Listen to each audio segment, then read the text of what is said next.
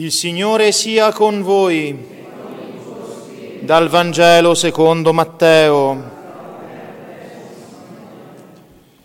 In quel tempo si avvicinarono a Gesù i discepoli di Giovanni e gli dissero, perché noi e i farisei digiuniamo molte volte mentre i tuoi discepoli non digiunano? E Gesù disse loro, possono forse gli invitati a nozze essere in lutto? Finché lo sposo è con loro, ma verranno giorni quando lo sposo sarà loro tolto e allora digiuneranno. Parola del Signore. Siano lodati Gesù e Maria. Cari fratelli e sorelle, nella colletta di questa Santa Messa, cioè nell'orazione dopo l'atto penitenziale, abbiamo chiesto al Signore di aiutarci affinché all'osservanza esteriore del digiuno e della penitenza che abbiamo cominciato in questo tempo di Quaresima corrisponda un reale rinnovamento interiore. Già, perché se la penitenza si ferma all'aspetto esteriore non serve a niente. Non solo non serve a niente, è dannosa. Perché? Perché se non è principio di un vero, profondo rinnovamento interiore, diventa motivo di orgoglio, di superbia, di fariseismo, di sentirsi meglio degli altri, della stessa malattia che, di cui sono affetti, perché è una malattia umana, anche i discepoli di Giovanni nel Vangelo che abbiamo appena udito. No? A Gesù si avvicinano i discepoli di Giovanni e gli dicono perché noi e i farisei digiuniamo molte volte, mentre i tuoi discepoli non digiunano. Cosa fanno con questa, con questa domanda? Manifestano orgoglio. Perché? Perché guardano il bene che fanno o che, quel bene presunto che presumono di fare e a partire da quel bene che li fa sentire giusti, ma non li fa essere giusti, fate attenzione, perché una cosa è sentirsi giusto, altra cosa è essere giusto. E chi è giusto? Solo Dio è giusto. Il santo pecca sette volte al giorno. Non c'è peggior peccatore e peggior accecato di colui che si sente giusto, che pensa di essere giusto. Perché tutti noi, cari fratelli e sorelle, nessuno escluso, siamo un ammasso di miseria e di peccato, un ammasso di miseria e di peccato. E se siamo così accecati e induriti da pensare di essere giusti, eh, abbiamo davvero un problema abbiamo un problema. Questi manifestano orgoglio, vanno a vantarsi dei loro digiuni. Noi digiuniamo frequentemente come, come i farisei, bell'esempio i farisei. Questi sono come noi quando parliamo di noi stessi, quando zitti zitti mettiamo lì il bene che pensiamo di fare prendiamo l'occasione per dire, ah sai, ho fatto questo, io ho fatto quest'altro, io, io, io, ma quanta vanità c'è in questo io, nel parlare di se stessi. È una tentazione, ripeto, a cui tutti andiamo soggetti. Basta che sentiamo lodare qualcuno intorno a noi che non siamo noi e subito, e subito arriva questo io. Eh sì, ma io però, io però, io però, io sono meglio. È il bimbo orgoglioso e superbo che sta dentro ciascuno di noi. Poi con questa domanda cos'altro fanno? Disprezzano gli altri, disprezzano i discepoli di Gesù tacitamente, dicono noi digiuniamo, quelli perché non digiunano? Quanti condannano la condotta e il modo di comportarsi dei farisei e poi si comportano come loro. Questi sono i discepoli di Giovanni, i discepoli di un giusto, del più grande fra i nati di donna, più, del più grande fra i nati di donna. E questo ci deve dire una cosa, che la santità del maestro o del punto di riferimento non vuol dire la santità di coloro che lo seguono. Ugualmente, la santità del, del, padre spirituale o presunto tale non vuol dire io sono figlio spirituale di Padre Pio, allora sono tutti santi. No, non funziona così. Perché la santità è qualcosa che non è diffusiva. Tu sei santo se imiti gli esempi del tuo maestro, non perché sei figlio spirituale di, o sei discepolo di, o ti dici cristiano, che vuol dire di Cristo, allora dovremmo essere santissimi tutti quanti.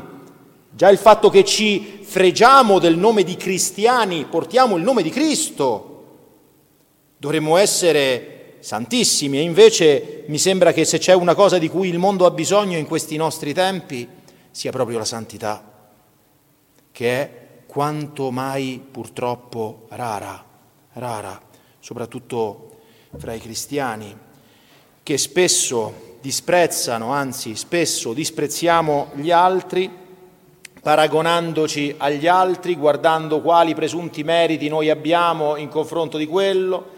Guarda io che faccio, io vado a messa tutte le domeniche o vado a messa tutti i giorni, prego il rosario quattro volte al giorno, sono buono, sono pio, non faccio del male a nessuno, ma mi dico in fin dei conti che sono giusto da solo. E che cosa ho di diverso da quel fariseo che dentro il Tempio pregava con le braccia alzate, ritto al centro del Tempio, lodando e ringraziando il Signore perché lui era quello che era. Lui era bre- bravo, buono, bello, pio, mica come quello là giù in fondo, che è il pubblicano che si batte il petto e riconosce il, la sua miseria.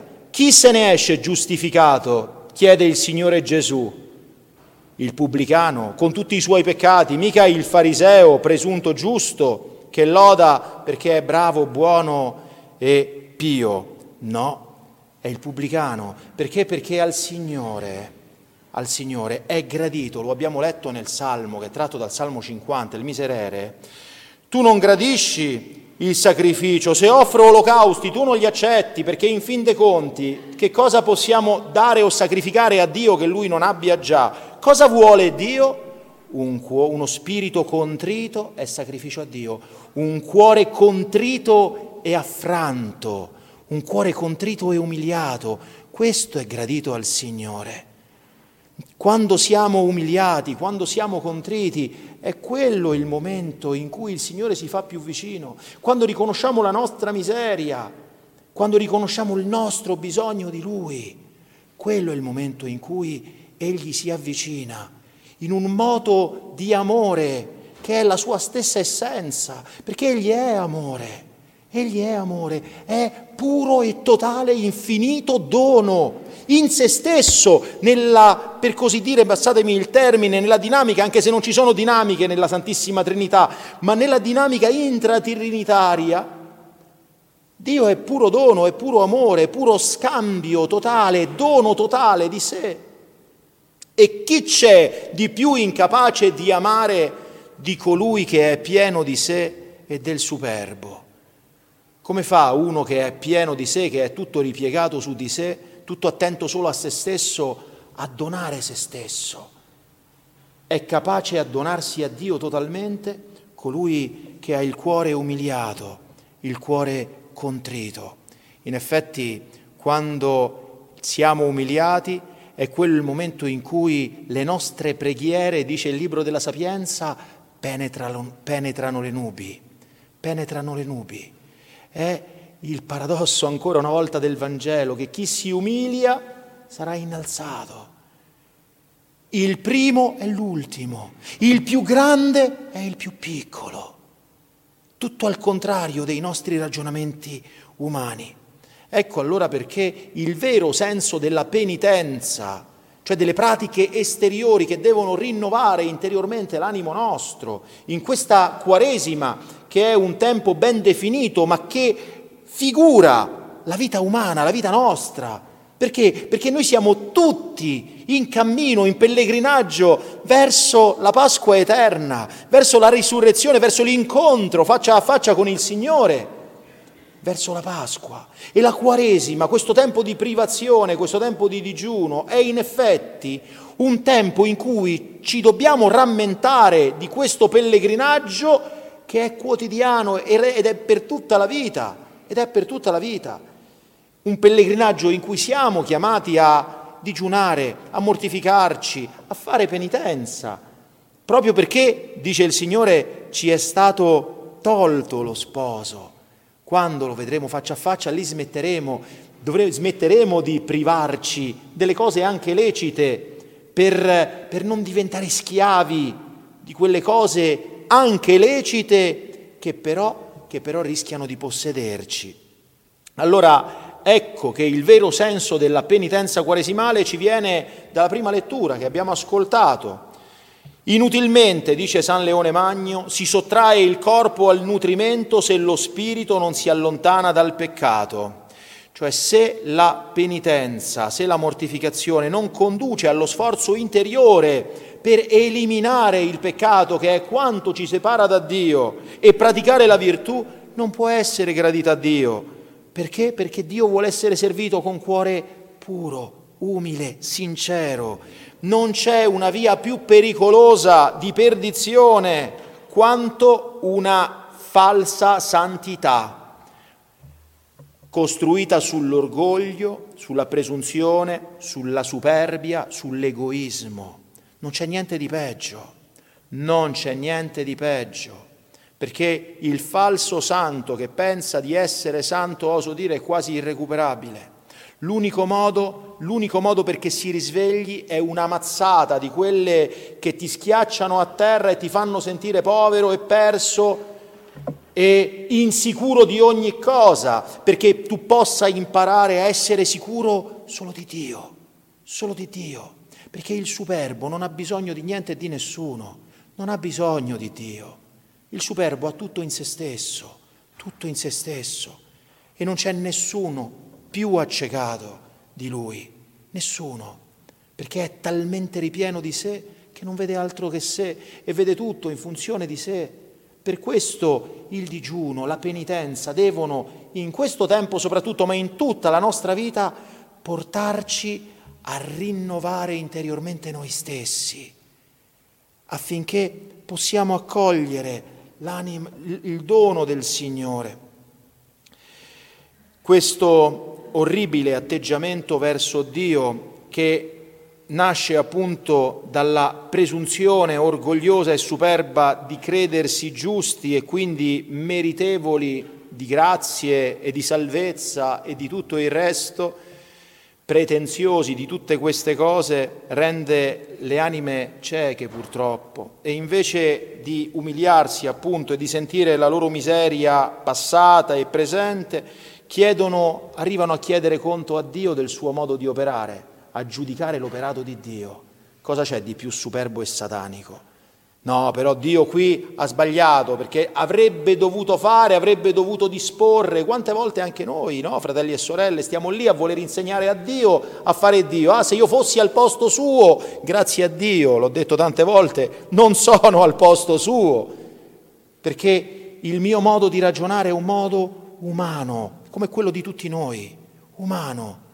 Lui non è umano, cioè ha preso, si è rivestito di umanità, ma essenzialmente è la sapienza infinita, è la potenza infinita, è l'amore infinito. E che c'è di simile tra me e lui?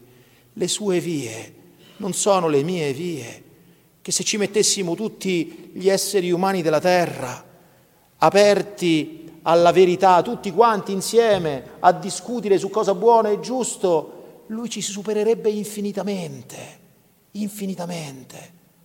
Allora, davvero, fratelli e sorelle, credo che questa sia la più grande grazia chiedere al, da chiedere al Signore in questo cammino quaresimale, affinché la penitenza che spero tutti noi abbiamo imbracciato in questi giorni e che ci accompagnerà fino alla domenica di Pasqua, possa essere propedeutica a comprendere chi siamo noi e chi è Lui.